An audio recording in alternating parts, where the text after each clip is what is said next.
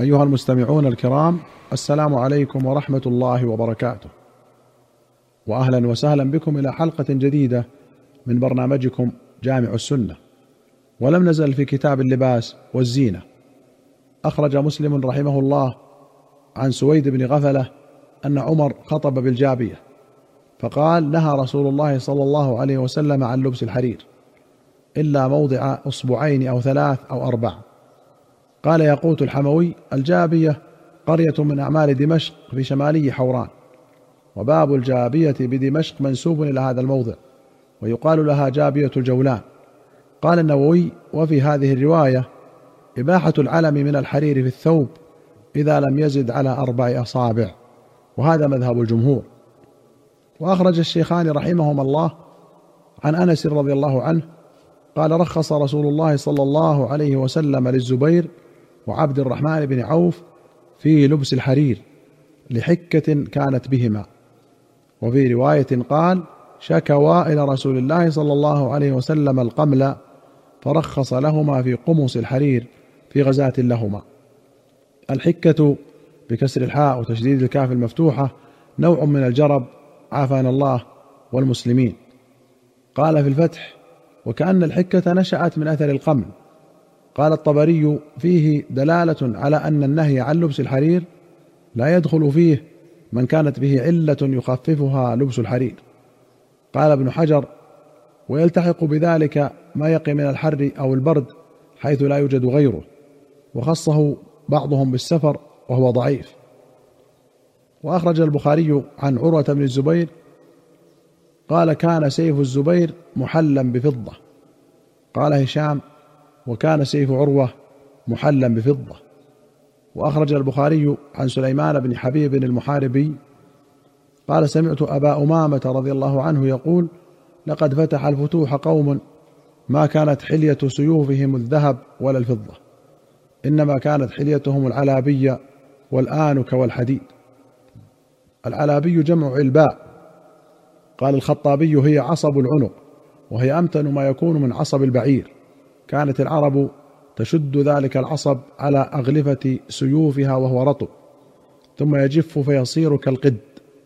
والآنك الرصاص قال ابن حجر وقع عند ابن ماجه لتحديث أبي أمامة بذلك سبب وهو دخلنا على أبي أمامة فرأى في سيوفنا شيئا من حلية فضة فغضب وقال فذكر الحديث.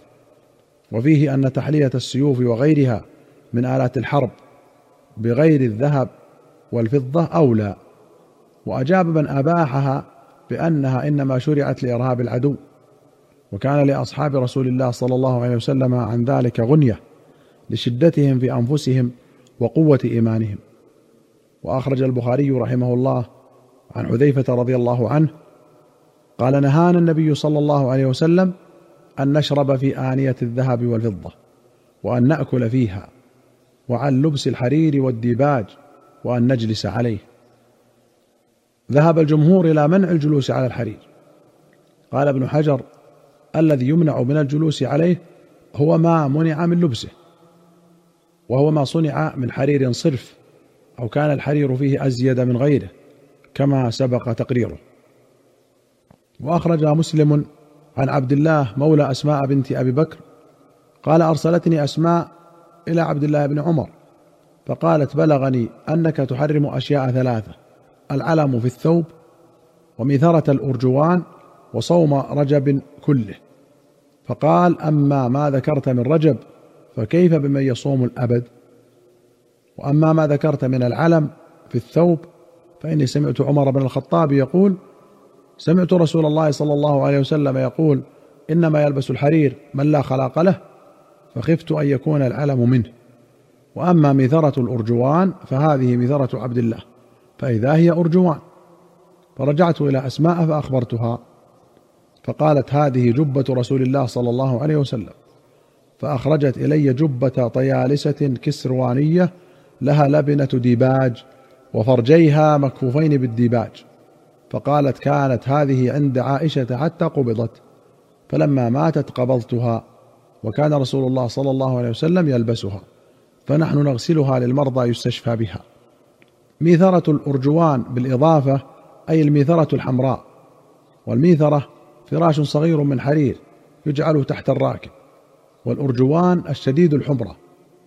وقوله جبة طيالسة بإضافة جبة لطيالسة. وكسروانية منسوبة إلى كسرى.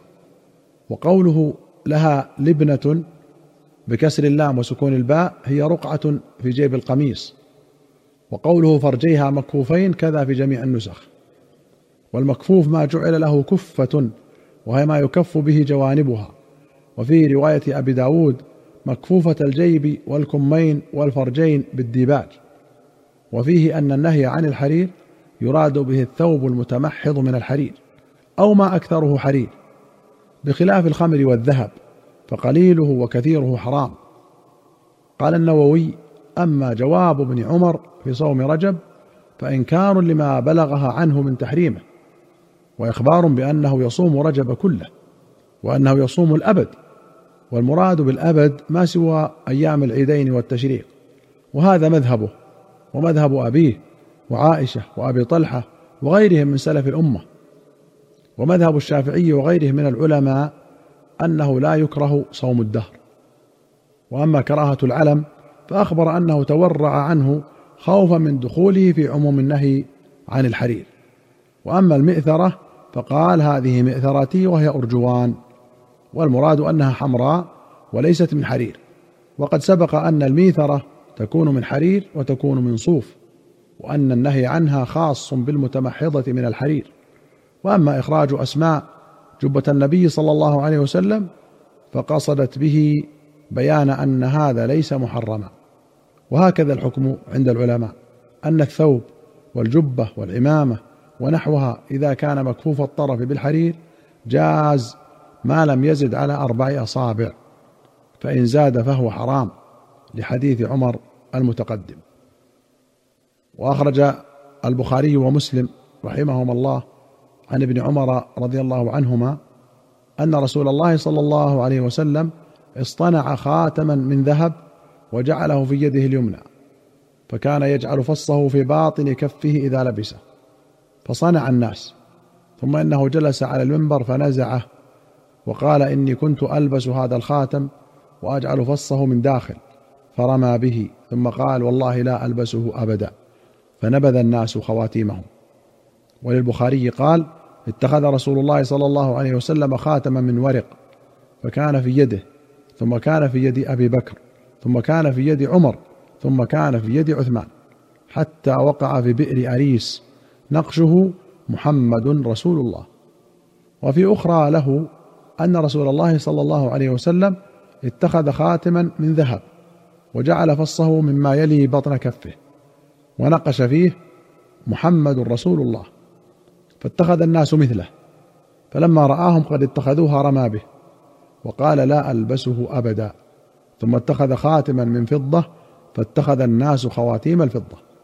قال ابن عمر فلبس الخاتم بعد رسول الله صلى الله عليه وسلم أبو بكر ثم عمر ثم عثمان حتى وقع من عثمان في بئر أريس. ولمسلم قال اتخذ النبي صلى الله عليه وسلم خاتما من ذهب ثم ألقاه. ثم اتخذ خاتما من ورق ونقش فيه محمد رسول الله. وقال لا ينقش أحد على نقش خاتم هذا. وكان إذا لبسه جعل فصه مما يلي بطن كفه وهو الذي سقط من معيقيب في بئر أريس. قال النووي قوله فكان في يده ثم كان في يد أبي بكر فيه أن النبي صلى الله عليه وسلم لم يورث. إذ لو ورث لدفع الخاتم إلى ورثته. بل كان الخاتم والقدح والسلاح ونحوها من آثاره الضرورية صدقة للمسلمين يصرفها والي الأمر حيث رأى من المصالح فجعل القدح عند أنس إكراما له لخدمته ومن أراد التبرك به لم يمنعه وجعل باقي الأثاث عند ناس معروفين واتخذ الخاتم عنده للحاجة التي اتخذه النبي صلى الله عليه وسلم لها فإنها موجودة في الخليفة بعده. ثم الثاني ثم الثالث. وقد أجمع المسلمون على جواز خاتم الفضة للرجال. وسبق في كتاب ذكر رسول الله صلى الله عليه وسلم حديث أنس أن الخاتم سقط من عثمان. قال ابن حجر وهذا يدل على أن نسبة سقوطه إلى عثمان مجازية أو بالعكس وأن عثمان طلبه من معيقيب فختم به شيئا واستمر في يده وهو مفكر في شيء يعبث به فسقط في البئر أو رده إليه فسقط منه. والأول هو الموافق لحديث أنس. وقد أخرج النسائي هذا الحديث وقال في آخره وفي يد عثمان ست سنين من عمله فلما كثرت عليه دفعه إلى رجل من الأنصار فكان يختم به. فخرج الأنصاري إلى قليب لعثمان فسقط فالتمس فلم يوجد. وكان معيقيب على خاتم النبي صلى الله عليه وسلم يعني أمينا عليه. كما عند أبي داود والنسائي. أيها المستمعون الكرام إلى هنا نأتي إلى نهاية هذه الحلقة. حتى نلقاكم في حلقة قادمة إن شاء الله. نستودعكم الله. والسلام عليكم ورحمة الله وبركاته.